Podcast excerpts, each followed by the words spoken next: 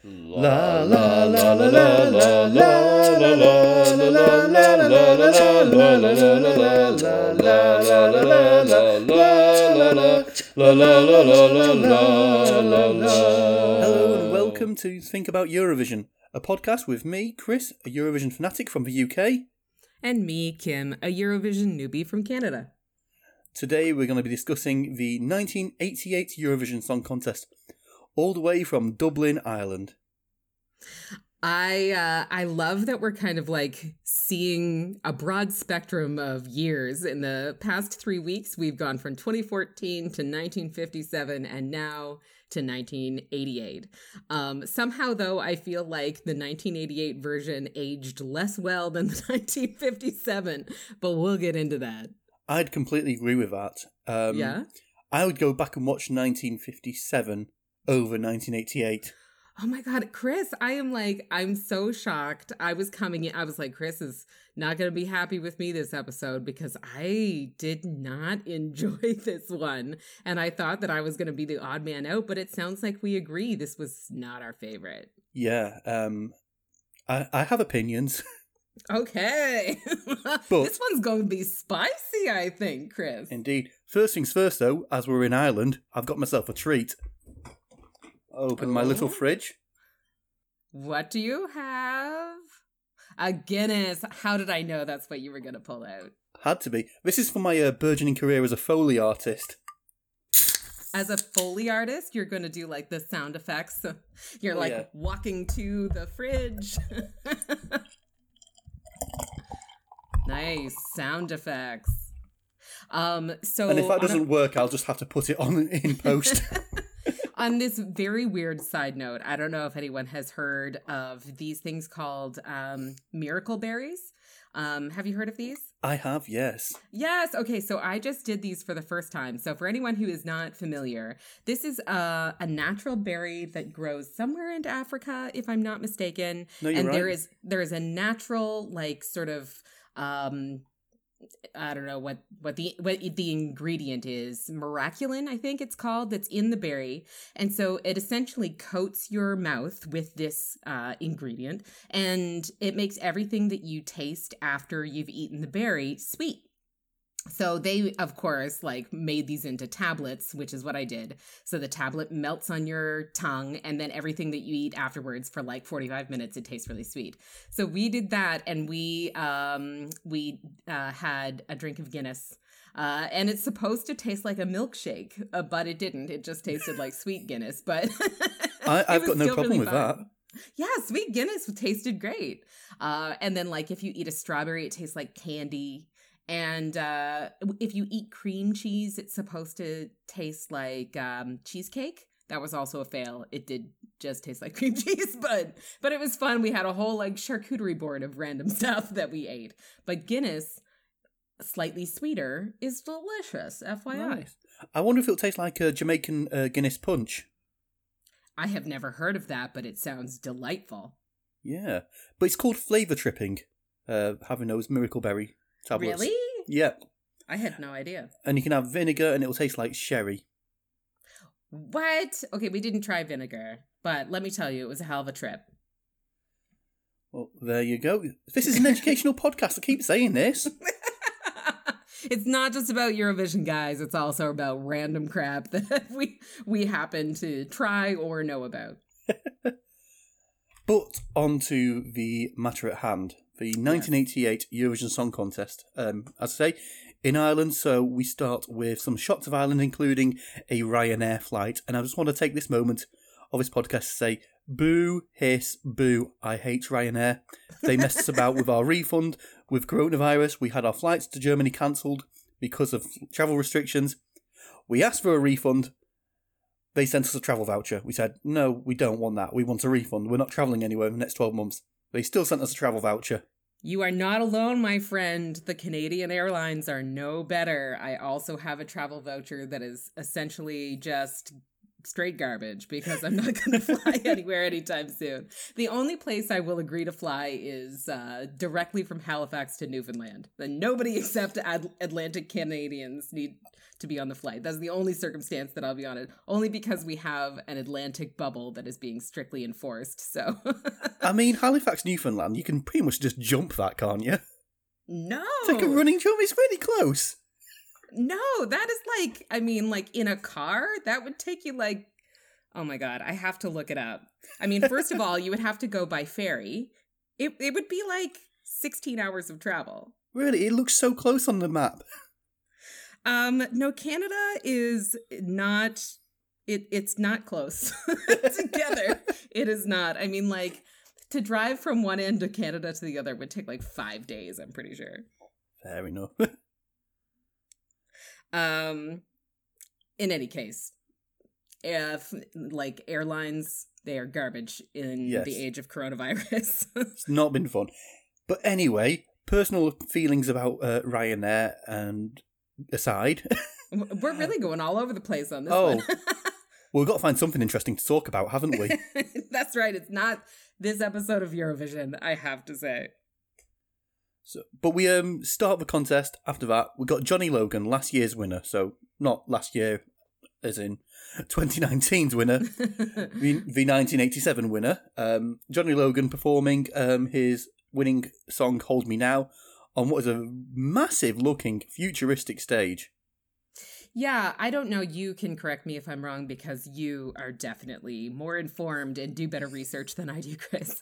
Uh, but I had read somewhere just in the comments that this was the first year where um, the this this type of like um, stage with effects was being featured, and also the first year where uh, an electronic scoreboard or like Right. a virtual scoreboard was being used. That's correct. Yes. So they really pushed the boat out on the tech. Yes. So Yeah. we got I can't this say year to that- thank for that.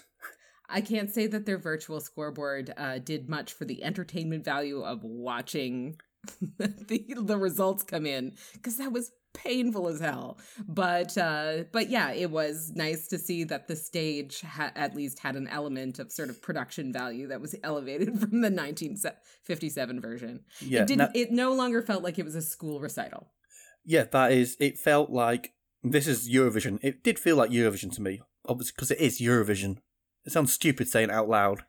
It was sort of this weird in between, which I suppose makes sense given that it is almost exactly uh, halfway between 1957 and the current, uh, the current more modern Eurovisions. Uh, but it did feel sort of halfway in between, where we saw in the 2014 version, essentially, it was like people standing in crowds. They had this like you know standing room only section up near the stage, like they do with lots of concerts. It was people with their faces painted with mustaches, like supporting France and whatever. Um, versus the school recital that we saw in 1957. This one was very in between in that it had an elevated level of production value, but everyone was seated. They were in tuxedos. It felt very sort of prim and proper to me. The Lord Mayor was there. Oh, really? Yeah, the the um uh, as the host of the show uh, announced that he was in in the audience. I can't imagine Eurovision nowadays giving a shout out to local dignitaries. No, it did. Fe- it felt quite hoity-toity to me, a bit pretentious, honestly, and um, like not not the fun sort of vibe that we get from the more modern Eurovisions. At least, you know, the one that I have seen and um, what I imagine it would look like today, just based on having seen like the Eurovision movie and whatever. Like, you know, this was not my vibe. No, um, yeah, because I I didn't take part in watching rewatching this one when Eurovision again did it. Um, uh, I forget what I was doing that evening, but I didn't take part. So this was the first time for me seeing this one. Mm-hmm. Obviously, I knew Celine's song. Any good Eurovision fan knows Celine's song.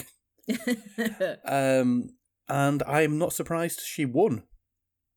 I am only surprised at how close a call it was between her and second place, which was the UK. I found quite surprising. That that was another element that is no fault of Eurovision's, but another element that made my enjoyment somewhat less is because I did know who was going to win, and so I found it really fun to uh, sort of guess who was going to be the winner, to have the buildup of the points coming in, and sort of seeing this nail biter. But um, knowing that Celine won, and honestly, in my opinion, it was a far, far and away you know uh, lead uh, even if it wasn't in points it was in my book um, yeah it just kind of like that was an element that was missing for me too this time so my total enjoyment level in watching this one was uh was was just less Yes. So, so out of all of them, was Celine your favorite song?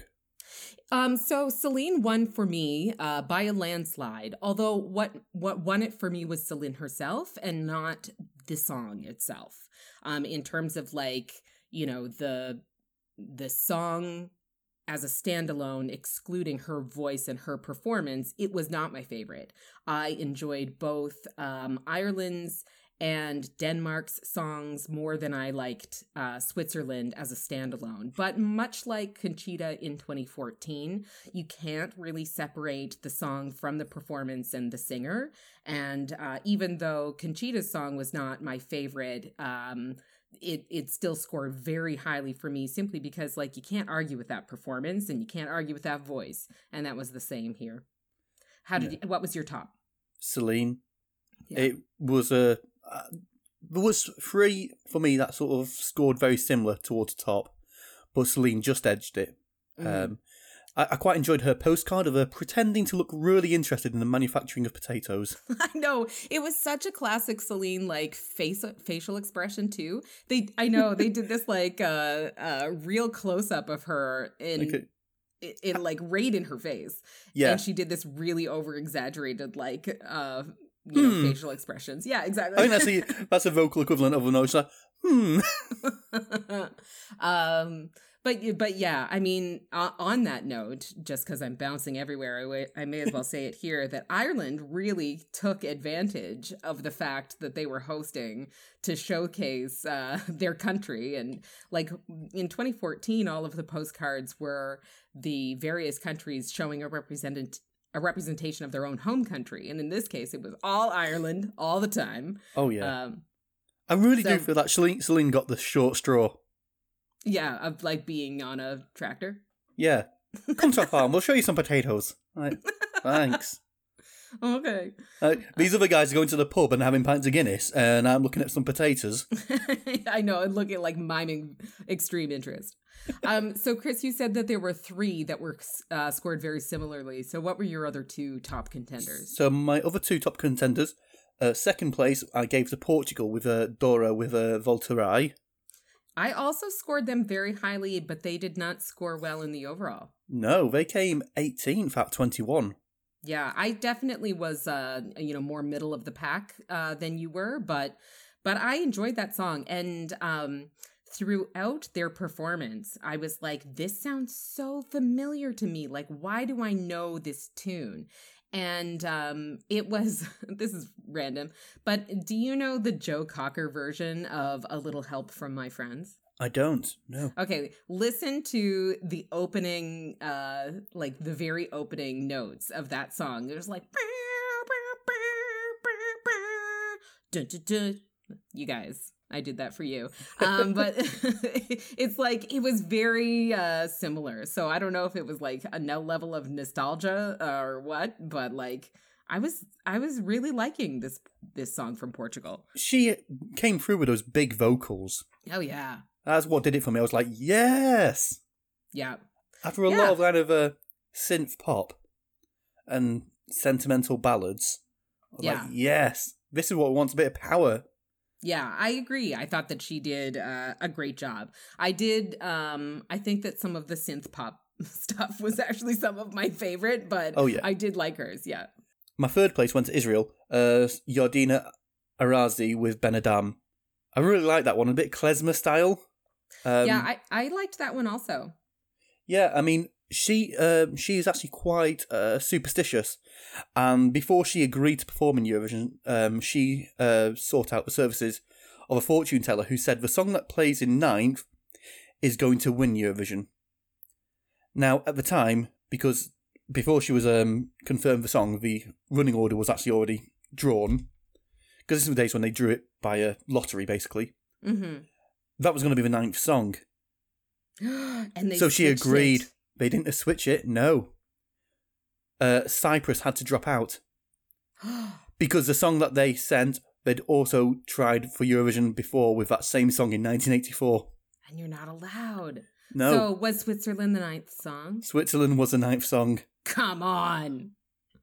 I mean, okay, like I love this story. It's like it does not um it it's not it's not going past me that like last episode we absolutely shit on psychics and how they're and now they're like garbage and there's no way any of it's true. And now we're like get this crazy story that like this cycle this psychic totally called it. But still I love it. This is Yeah. a good story.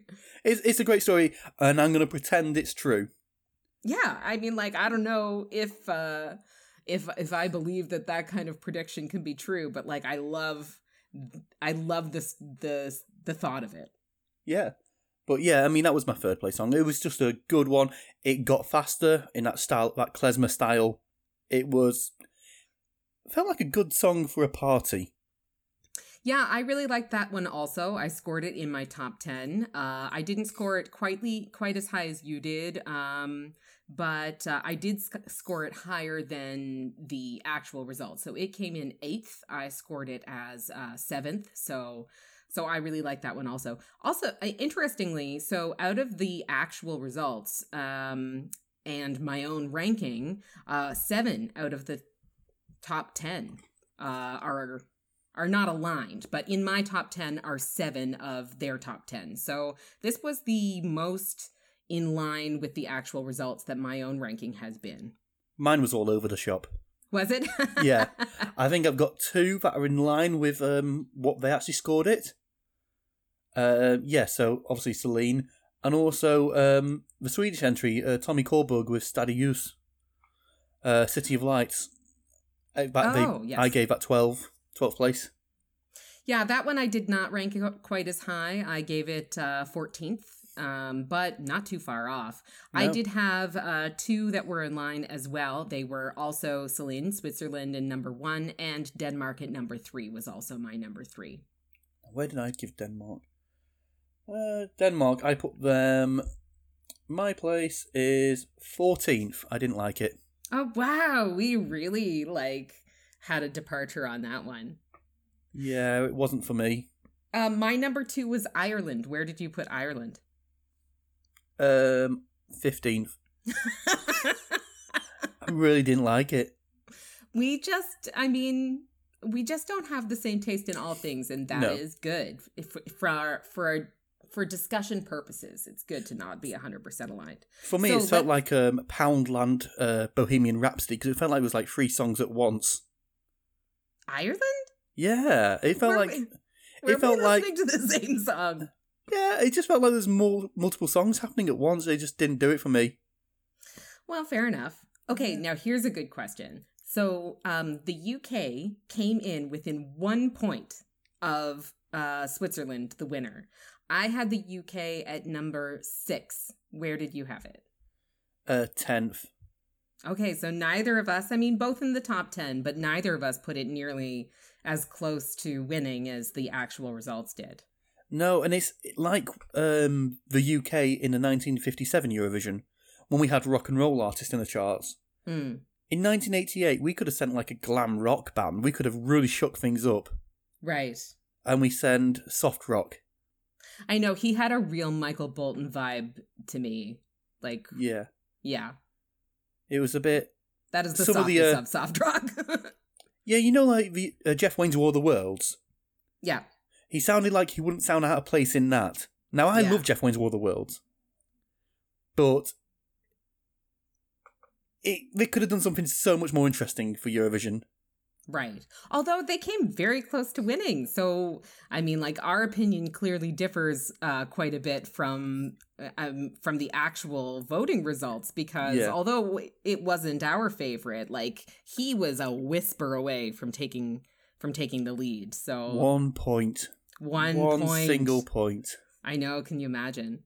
Um, so let's talk about your least favorites. What did you score lowest?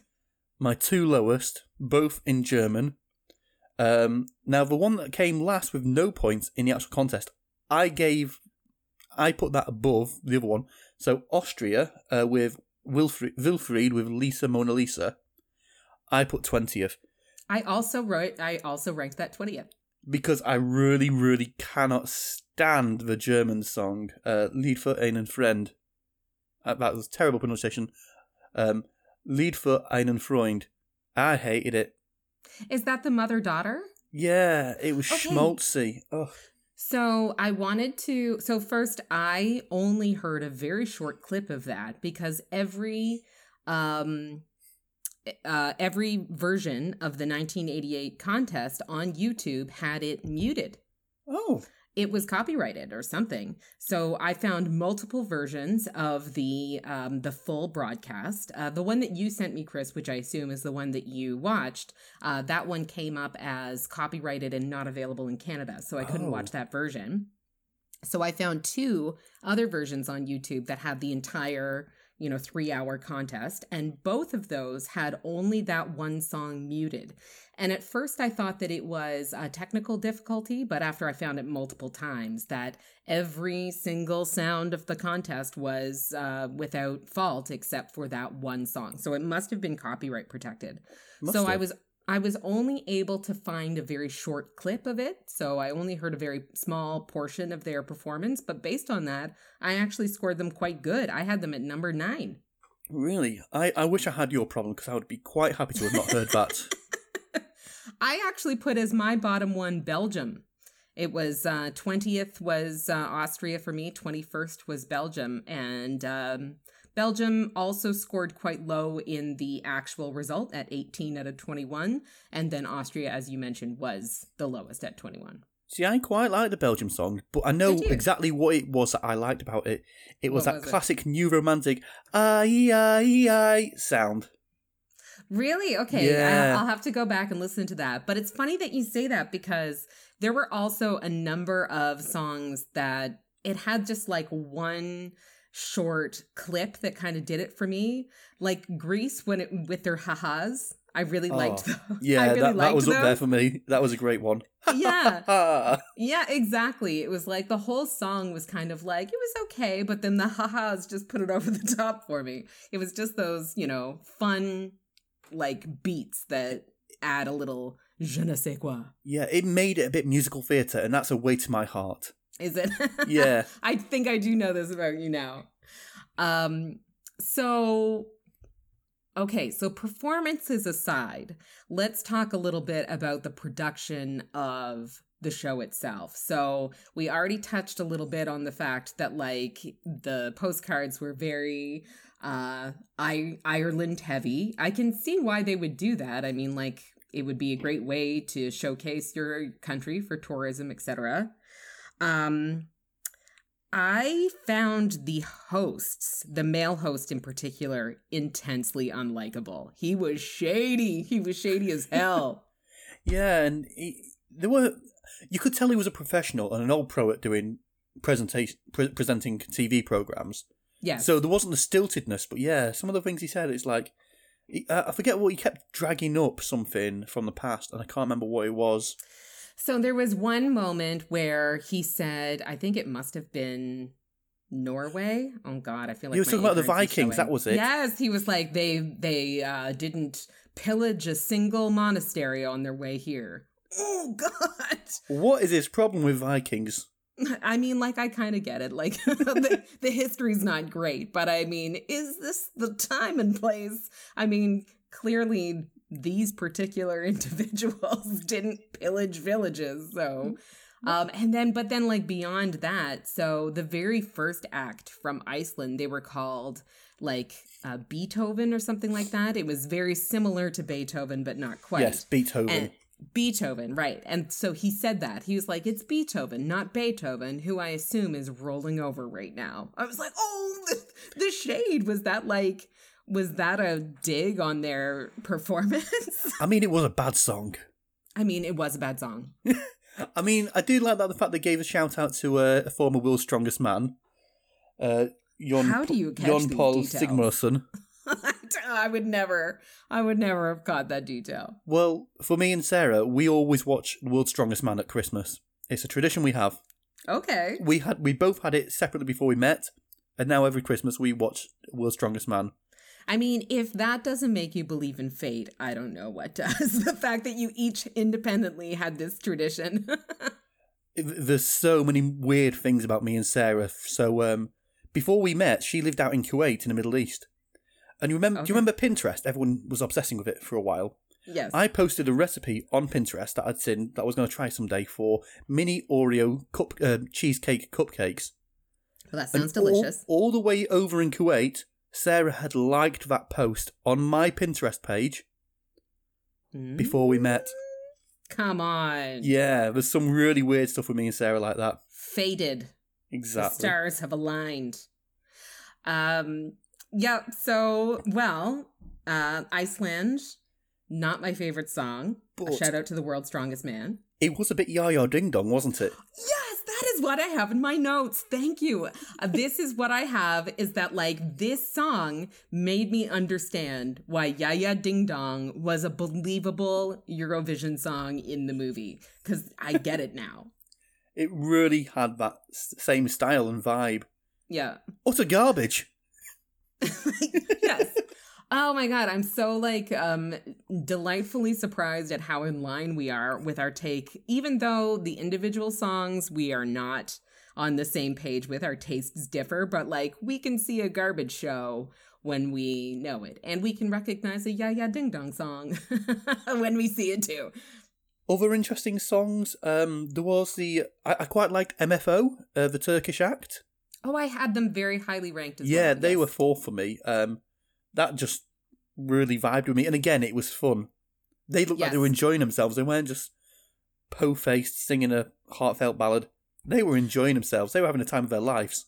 I agree. And uh, so I had them ranked at number seven. And I think that your comment about like their level of enjoyment and whatever, like that is really important because there were no props used in this year. No, So um, there were decorative costumes. There was the use of some choreography, um, just in terms of the uh, back backup singers and stuff, but not even much in the way of you know dancers. They're uh, independent of the mus- the singers themselves. It's really just the singers performing and the musicians because they were playing their own mus- um, instruments in this one, I believe. yes, I mean there was one sort of use of props, I would say, and that was the uh? Danish act with the sort of fake electric guitars. That was one at the end was thrown out and hilariously hit the conductor. Hit the conductor. Yes, that's true. Where you could see the stagehand hold passing, passing it to him before the camera cut to him.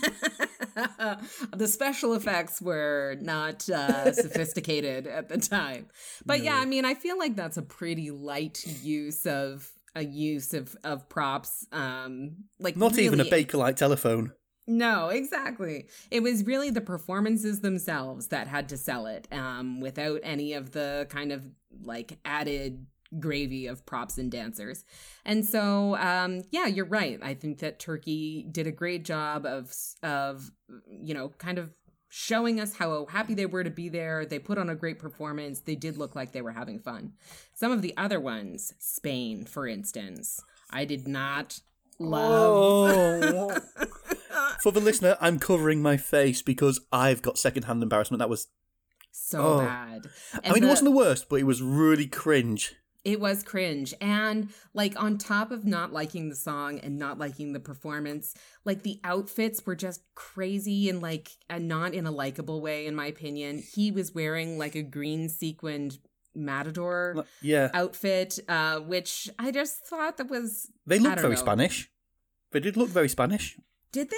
I think so. Yeah, I don't I mean, I guess I just didn't love the outfits. Like the girls were wearing very I mean, this is just this is just the age of the show showing, Yeah. I think, but it was like a very 80s um look.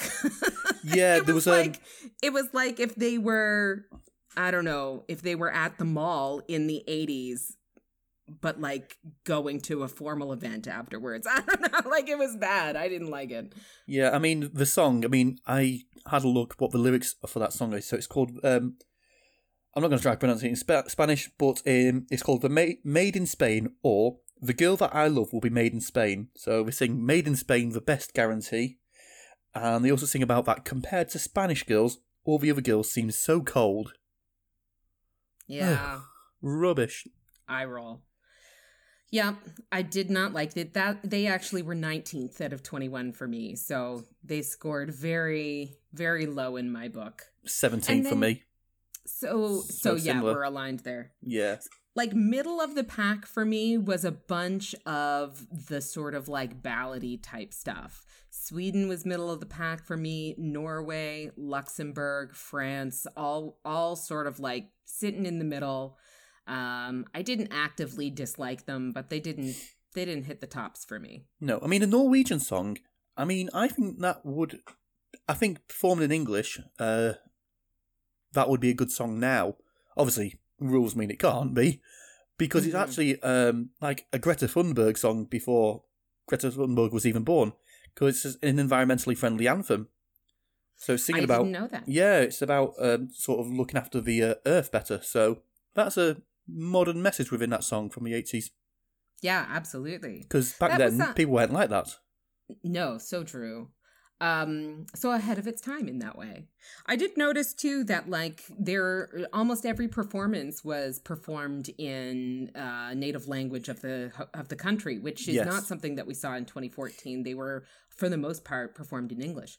Yeah, this is the when we had the native language rule, so it had to be one of your country's official languages. Oh, okay. So, yeah, Well, that so that's why that. you have, like, Um, four songs in French. So you got Switzerland singing in French, uh, Belgium singing in French, Luxembourg singing in French, and France obviously singing in French. Yeah. Uh, yeah, I mean that was is the main language spoken by most countries in Eurovision as an official language, I think, or at least back Mm. then it was. sure. Uh, but now they can sing in English because it was seen at one point that songs in English had an unfair advantage. Mm. So that's when they brought in the rule to be sung in a native language.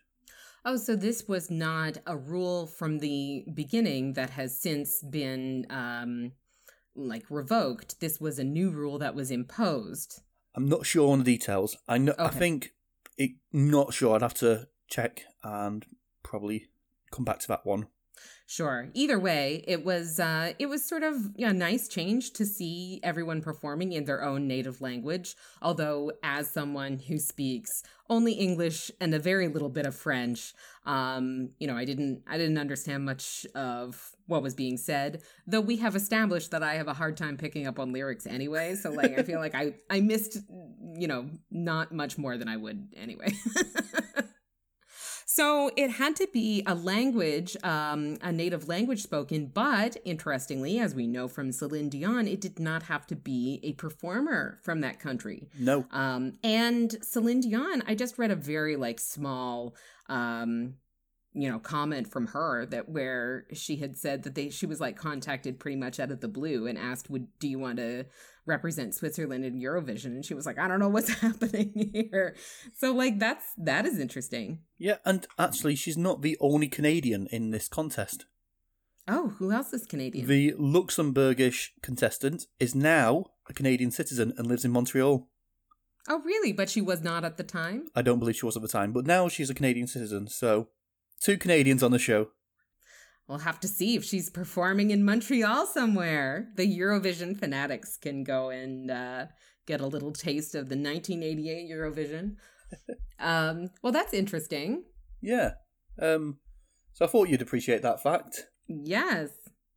Um, anything else about the the 1988 Eurovision contest that stands out? Oh, can we touch a little bit more on the voting? Yes. Go ahead. Um, well, I was just gonna say, I, I like, I'm not gonna lie, I fast forwarded through a lot of it because it was painful. Thank God they are only doing the 8, 10, and 12 points now, and every like one through seven is just is just showing up on the board because Yeah. my God, that was so hard to sit through. In fact, if I remember rightly, I mean, it's been over a year since I watched last year's Eurovision now. I got a feeling that they now only announced the 12 points because they got to make room for the um, where they split the vote now because now we've got the jury vote and the televote separate. Oh. So I think, if I remember rightly, if they just announced 12 points. They so they do like um, one through to 10, go up on the board automatically, and then the reps just announce 12 points. Well, I mean, I'm not I'm not going to be mad at that because like that is like my least favorite part of sitting through this one. I did not mind in 2014 when they did 8, 10 and 12. Yeah, But this one I found painful, not only because they announced every single point, but because they announced it twice. oh you yeah, could hear the countries giving their own points, and then the host repeated every single one. It was just like not not a good decision in terms of like whoever directed or produced. yeah. this And year's. Israel messed it up, messed it up massively as well. really? Yeah, because they were so? given one of their uh, when they awarded one of their points. I think it's to a country who hadn't scored yet. There was a big cheer in a room, and they just carried on rattling along. And the hosts were like, "No, stop!" And then he announced the next one. It's like, "No, stop!" He announced the next one. It's like, "Please, shut up! Listen to Oh, us. no. We need to go backtrack to like your four points." Then they got it back on track. Oh well, I definitely fast forwarded through that. You didn't miss much. Um, no. I One thing I, I don't get is um the final song, Yugoslavia's song, um, uh, Mangup by Silverwings. Mm. That was a bad, bad, bad song, and it I- did it really was- well. I ranked it highly. Really? I have them at number 10 out of my own rankings. They scored number they scored 6th, so I didn't rank them that high, but for me, I just found that song a lot more fun and enjoyable than Norway, for instance, which was this sort of like ballady. I mean, a ballad without giving me chills, I just find boring and not Yeah. interesting. And I didn't get chills from that one. So, I mean, so Yugoslavia had it for me. Fair enough. Um, no, I did nothing for me. What one thing I did notice this contest is if you did a drinking game where you drunk every time someone came out with a mullet, you Oh, yeah. would be hammered. Hammered. You're right. You are absolutely right about that. so Um, many mullets. I mean, like the fashions in general were like pretty hilarious to to see. Oh, I loved. I loved when they did that intermission song. Whoever that guy was who did like the five minute song. Oh, Hot um, House Flowers. Hothouse Flowers. Yeah. Yes. So I loved when they came back from that and the hosts had changed outfits and the female host had this like crazy updo. it was so surprising to me. Like she just I mean like how did they whip that up in 5 minutes? It was hilarious. What I didn't Uh, like is that 80s. Hothouse Flowers' song "Don't Go" was better than anything that came before it in the show. It absolutely was. Yes. you shouldn't send an interval act that has a better song than your performers. Yeah, I uh I did enjoy that one more than more than the rest. It was weird though. He started off on a piano live and then we went to essentially a music video. Like what was that about? So that was them sort of showing the unification of West Europe. Uh, it was before you know they, they hadn't got past the um into like the Soviet countries uh, or the oh, not what now the former Soviet countries. So it was um the most expensive music video ever produced in Ireland. So it was um eleven different countries around Europe, and it was basically saying, "Look how united Europe is." But only West Europe. Oh, Right. right. Okay. Yes. I mean, I do remember the host saying now it was actually difficult because, like, I I was having some technical difficulties. The version that I was finally able to watch it was the uh, German uh, commentary version. Ah, So, um, as the hosts were speaking in English, the uh, there was a German commentator who was speaking over top of them. So I had to try to tur- tune that out and only listen to the English speaking. Um, so I missed some of it. But I do remember him saying now something about how this is like what the future will look like in 1992 or something like that, when all of like the, you know, I don't know, the strife in Europe is behind us. yeah. Um, okay. But yeah, I mean, one thing I'll say is um, I was looking at my notes and I actually put, um, and now the pain of all the points being awarded Kill Me Now. Yes. Uh, highlighted in yellow, I see. Yeah, Yep, brutal. it's painful, and I'm so glad we don't do that anymore.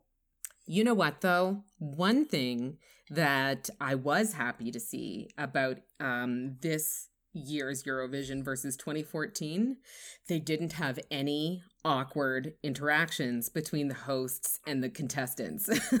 Yep, because it's all over the telephone, so there's no trying to ham it up for the TV audience. Yes, not only the um the judges, uh, as you said, aren't like singing when they come on screen, but also the like the intermission of like the hosts trying to feed people cake and like, do you remember like the Oh. cr- the secondhand embarrassment cringy stuff that I just like can't stand.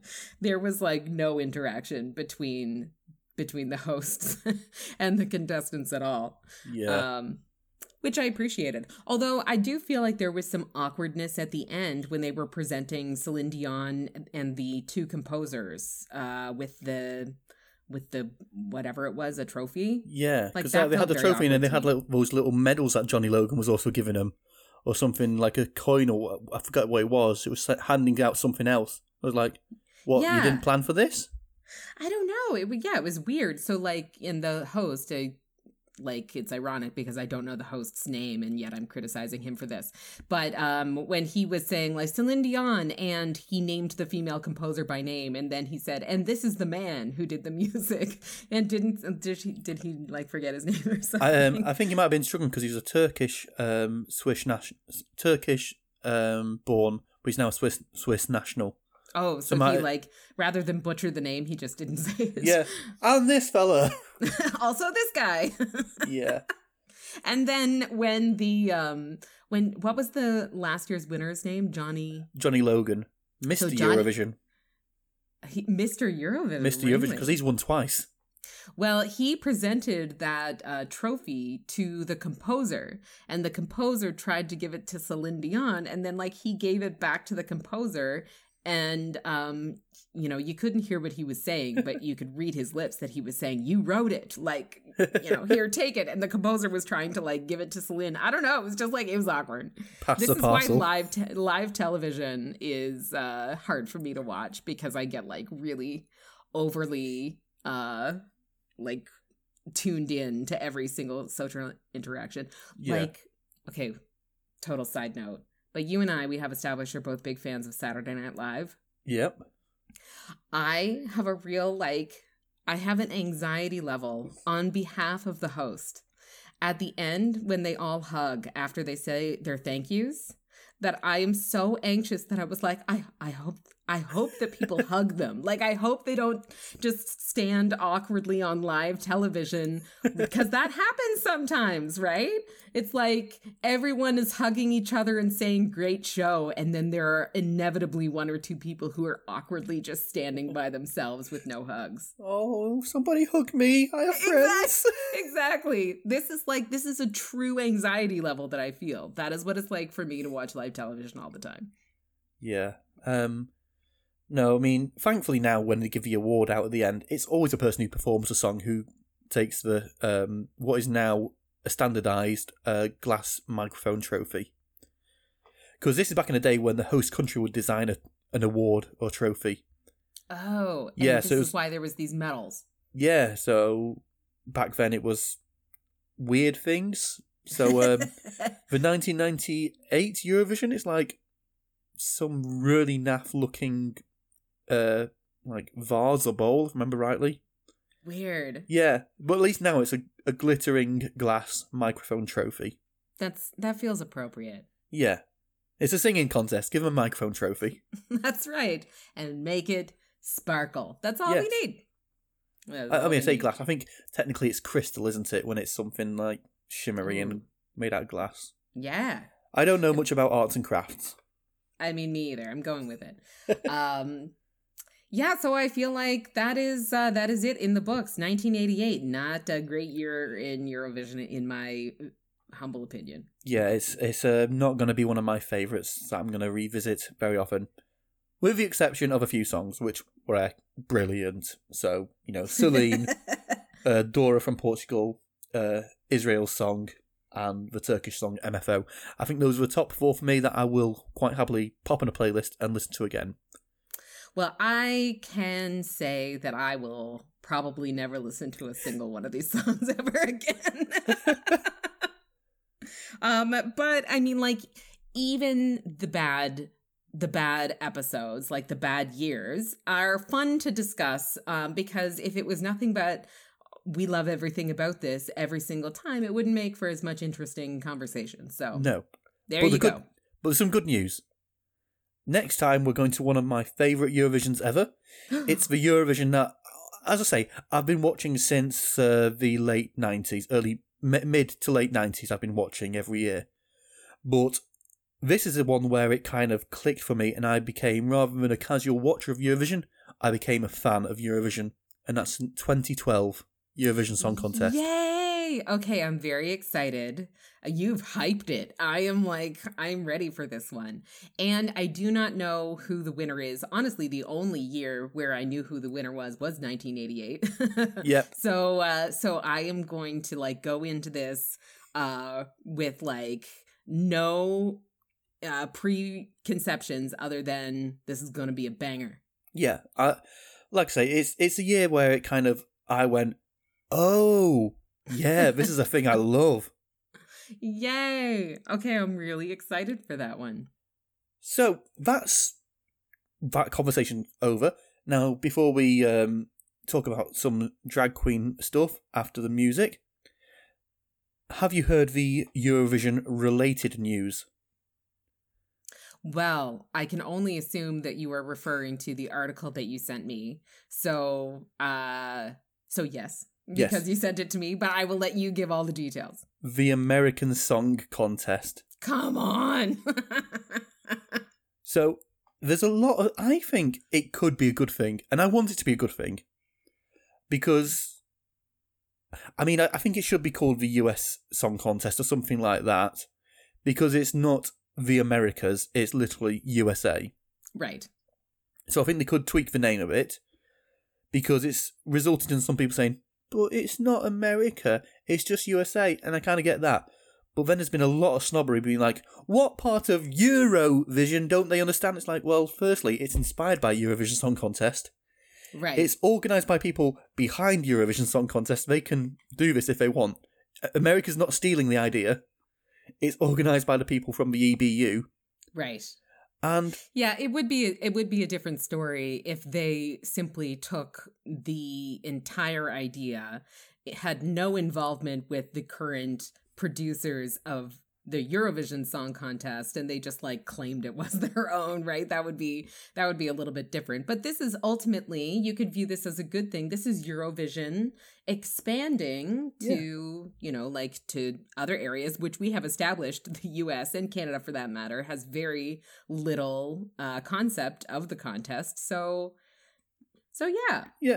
and like Eurovision, um, helped bring together sort of war torn Europe. You know, there was a lot of division in Europe when it began, Mm. and now once a year, all well, not all, but most European nations all come together for a celebration of music. And you, you, I don't think anyone would argue that the US is a torn country at the moment.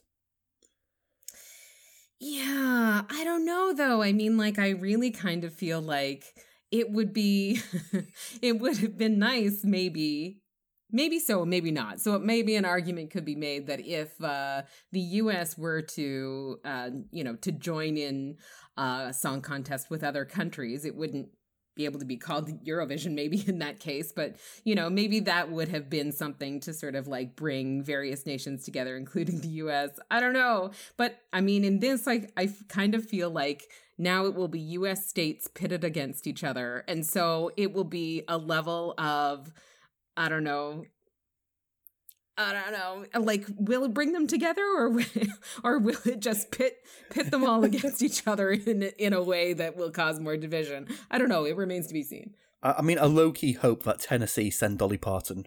I, maybe they will all send their like absolute biggest, you know, like actual Because we, we don't know how we're going to play it. right. So I- they I think they have to make it amateurs. It is not going to be like I don't think it would be the same type of contest if it was going to be like Miley Cyrus versus Lady Gaga versus Dolly Parton versus, you know? Yeah. But I would like to see Dolly Parton. Well, I, yeah, I mean, I mean, like, don't get me wrong, I would watch that show. But I think it's so weird that we're going to split it into like um, five heats of like 10 songs each.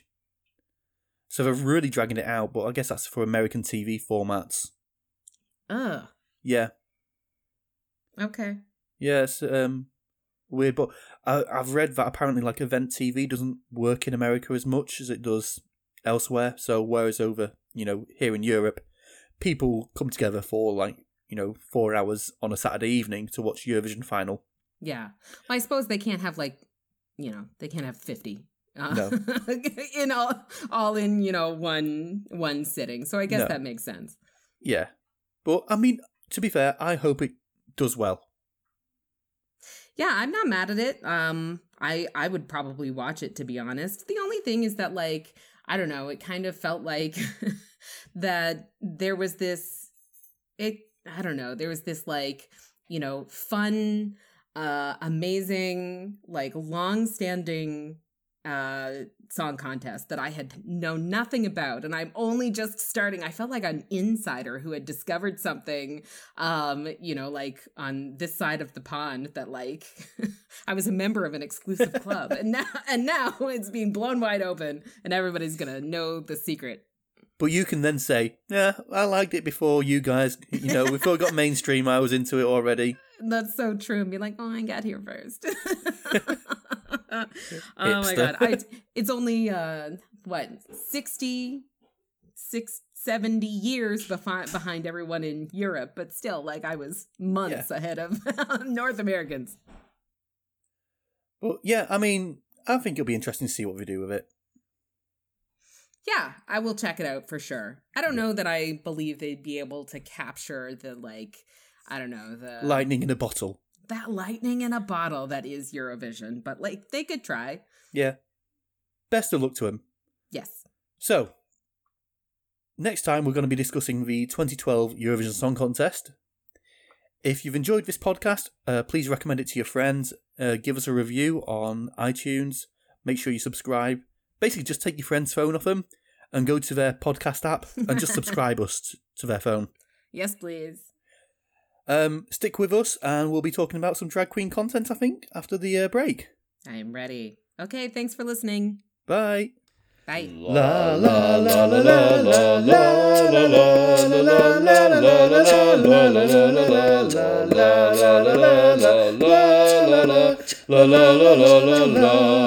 la Right, so Canada's Drag Race. We've only got one episode to discuss because of the time we're recording. Um, what were your initial thoughts on that one? So, um, I thought it was a good episode. I enjoyed the challenge. I was not surprised by who went home. Um, but I have some thoughts uh beyond sort of like the contest itself. Um, but overall, a good uh, a good episode. I enjoyed it. How about you? Um, yeah, it was it was fun. I mean, I, I believe they said it was the first pageant in Drag Race history, but I'm sure there's been other ones. Well, they said that several times. They always have like a ball. They, you know, they have um, a ball where they do multiple outfit changes. But I don't know that they've ever done a pageant with a talent competition and No. stuff like I, I've never seen one. I just felt like they'd done it before. I wasn't It sure. It did feel like it, it was surprising that that would be the first. It feels like an obvious uh, win. Yeah, it was a bit. I was a bit gutted that Stasi wasn't there because she is a pageant queen. I would love to see what she could have done.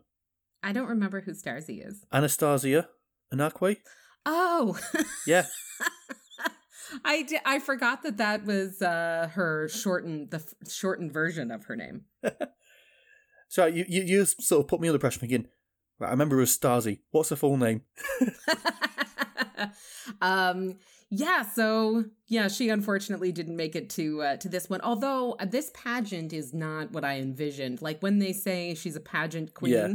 this was like pageant in a very campy character way which for me i found more enjoyable Oh yeah, but the runway looks at the end were very much pageant queen where uh where starzy might have yeah. uh done very well being a pageant queen but she could have surprised us all, and because she was from that scene, she might be able to make those gags land. Yeah, maybe. She'd be like, "Oh, I know this girl." so, what did you think of, uh, you know, the various performances in the pageant? Um, I mean, for the pageant, Jimbo killed it. Yes. As you know, I'm a big Jimbo fan. Um, I can barely say a bad word about uh, Jimbo's looks. That said, it wasn't his best on the runway at the end. No, it wasn't his best, but even more so than um the look at the end where I didn't love the dress I didn't love. I mean, Jimbo has always been a little bit hit or miss in the looks for me, in the runway looks. Uh, I like it when she does uh, a real sort of like weirdo take, like the denim one. Yeah. Um, but it, there are instances like this one where there's specific direction, and um, I don't feel like she hit the nail on the head. On the But plus more- side, it gave great TV. Yes, it did. But I do I think that where Jimbo needs to really improve and where I'm really kind of finding myself not standing her as much is her attitude. Like she needs to learn how to take criticism and that whole interaction between her and Rita Baga uh, in, you know, um ba- backstage, I thought it was a bad look on her. I did Oh, yeah. not I didn't like it at all. I mean, even if you don't agree with the criticism, that happens sometimes. But you smile agree- and nod, say thank you for it. Exactly. Agree or not, they are the ones making the decisions. So we have not agreed with the judges in multiple, you know, occasions, and that does happen. But it do- it isn't a good look when you know you are like pout over it, and then beyond that, when Rita asked her, "Could I speak freely?" and you said, "Yes, please. I'm looking for."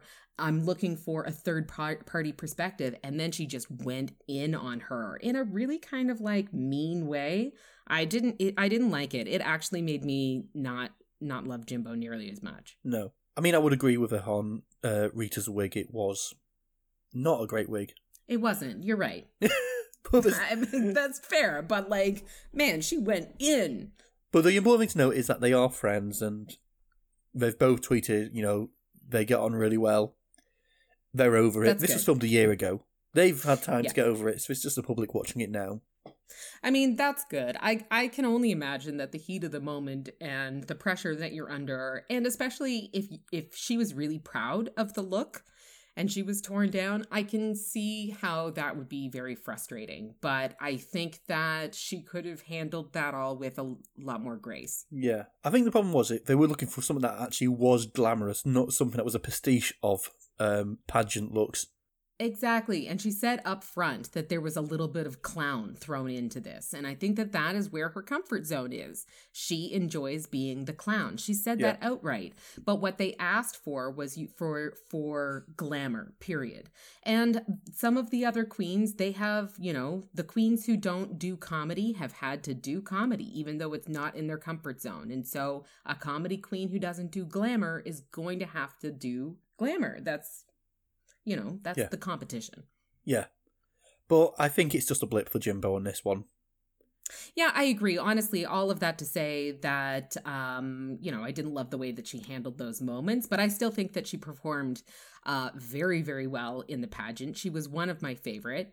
Um, Lemon also, you know, was one of my favorite in the pageant, and then I think that she blew it away on the runway. So I was not surprised at all that she was the winner. I was very, she was the winner in my books also. Yeah. Um, no, I, I, agree with you. Um, at first, I didn't get Lemon's look on the runway. I was like, hmm. Oh, that But was then- toddlers But and then he did say they didn't Yes. specify what type of pageant. I was like, oh yeah. Oh, I got it immediately, and I thought that it was so fun. Have you ever seen an episode of Toddlers and Tiaras? Thankfully not. Oh my God, let me just tell you. Okay, like it's not like I watch it on the regular and stuff, don't judge. But let me just tell you that this was bang on. This was a child pageant goer from that show, like per- per- to a T. Perfect. Um, and I, you know, I really enjoyed that she went that that direction instead of what everyone else was doing um you know which was the more you know jimbo accepted but the Yeah. more traditional pageant glamour um so this was you know glamorous but also fun in a in a way where she took the exact direction um and just gave it a little bit of a turn on its head Yeah. Um. Yeah, I I, I see it. Uh, I didn't see it at first, but I do. On reflection, I'm like, yeah, I get what she did there. I generally thought she was going to get red for like having sh- small heels.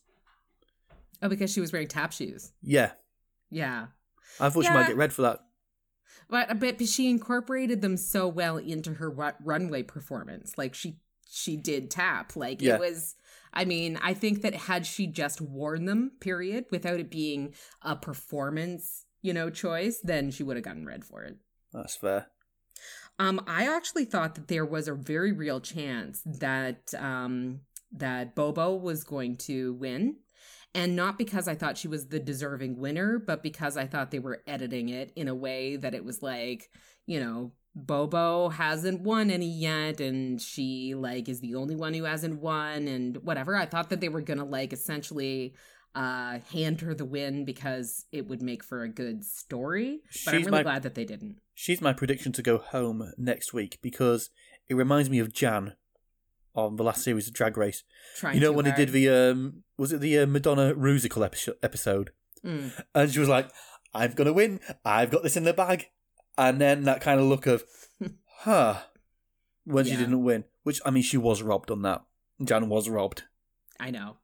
But Um, I, I think I think it's going to be Priyanka. Priyanka next week. Yes. Priyanka I think has shown that like she is one of the most likable queens in my opinion.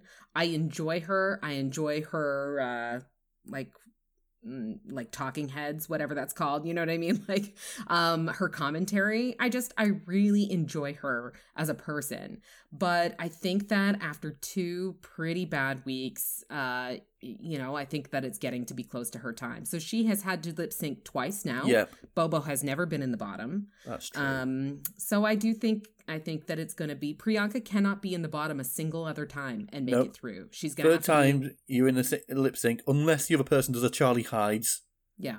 and gives up you're going. You're going. Exactly. So um so that's that is my prediction but i think that um lemon has really kind of like shown to be a fierce competitor so last week when we chatted uh, I said that I thought Jimbo and Rita Baga were the clear front runners. I think Lemon is going to give them a run for their money, but that's, you know, I think that it's going to be Priyanka going home next week, Bobo the week after. Wait, will they do top four? I think they're doing top four because I just had a look. It says on the Wikipedia it was nine episodes. They've got the family resemblance one next week, Okay, yeah. and then there's another episode. Um, whether that's the final one, I don't know. Yeah, okay. So if it's going to be top four, then I think Bobo will stay in, but my top three are Jimbo, Rita Baga, and Lemon. Agreed on that. Yeah. But I'm looking forward to the family resemblance challenge. It's always a good one. It is. I always love that one, except it always breaks my heart for the um like the the non-drag queens the the people who are participating and are have become so invested to like sit there and take criticism Yeah. you know um so i think that they have started doing it a little bit differently where they don't uh they don't really give harsh critiques with the um like essentially the guest queens on the runway anymore. Instead, they give nothing but praise, and then when it's only the queens on the runway, then they Then they the read 'em to filth. Then they read them to filth, yeah. And when and at least the guest queens are out are backstage, but even still, I always find it so hard to watch because they're so invested. but um, I love the. uh like I love the episode except for that part. It's always one of Yeah. my favorites to see them get done up. Yeah.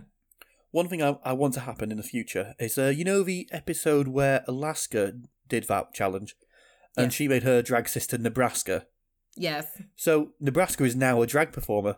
Come on. Yeah, she actually does it. That's her job, and she's one of Derek Barry's partners, plural. Oh. Yeah, She's a- one of the a- thruple. She's a yeah, they're a, they're a part of the thruple. So yeah, um, she's partnered with Derek Barry and another guy, and she also does drag. So I really want her to come to Drag Race as a contender on her own. Oh, Yes. Yeah, That would be amazing. I think it'd be a good story for the main Drag Race series. Totally. I mean, I would be there for that for sure. Yeah. And there'd be so much shade thrown. I was like, well, you only got into this because you were on this show before. Oh, totally. There yeah, would there'll be some... a lot of bitter queens. Yes. Oh my god, how do you feel speaking of, how do you feel about that whole fight between Bobo and um The fight over nothing. Alana? What? The fight over nothing. The Seinfeld of fights. It was great. Brilliant TV. Yeah. I think they were egging each other on the go like, yeah, this is making great TV to keep on it. Oh my god, well sometimes I mean like uh not necessarily drag race race in particular, but reality shows in general. I mean people I know have I've read interviews and stuff where they have made the conscious decision that they're going to be the villain because if they um are the villain they're guaranteed airtime. So Yep. Uh, yeah, you're like, you know what? Let's have a huge fight so we get we get like some good screen time. Yeah. I mean, another thing about screen time as well. Um, I reckon one reason that uh, oh Priyanka does well on uh, the TV because she's an experienced TV host for kids TV. So I think that's why she's so good around the cameras.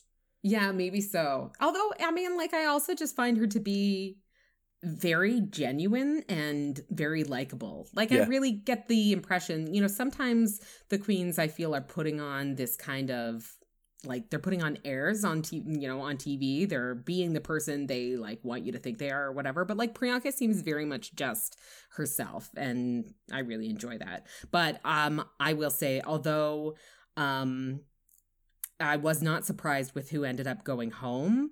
Priyanka's performance was was the cringiest for me in this pageant. It was hard to watch. It wasn't good. It was one note. Same with Alona. Yes. They said, "Don't be one note. Find some layers in the character," and they did. They both did basically the same character. I know. Stompy, Alo- bratish. Alona was very much the same for me in terms of like, you know, being one note and not giving a, a good performance. But for some reason, I, I found Priyanka's just cringier. Yeah. I don't know. Um, so unfortunately, I do think that next week is it'll be her time. But um, but we shall see. You never know. I have been wrong before, believe me. So Indeed. Well, I think next time we record, I think we might actually have completed all of Drag Race. right, we won't be recording for two weeks, so we may very well be be chatting about the finale the next time we we talk. Yeah. Right. Well, I think we can. exciting. I think we can wrap up there. I think Um, so. Yeah. So, hope you enjoy your vacation. You have a lovely Thank time. you. Thank Uh, you so much. But yes, listeners, um, if you're still with us, make sure you tune in next time. We'll be discussing the 2012 Eurovision Song Contest. All the links will be in the show notes. Um, and if you enjoy the podcast, give us a five star review on iTunes and grab your friends' phones and subscribe their podcast app to our podcast feed. Yes, we would really appreciate it. And thanks so much for listening, guys. We will see you next time. Bye. Thanks. Bye. La la la la la la la la la la la la la la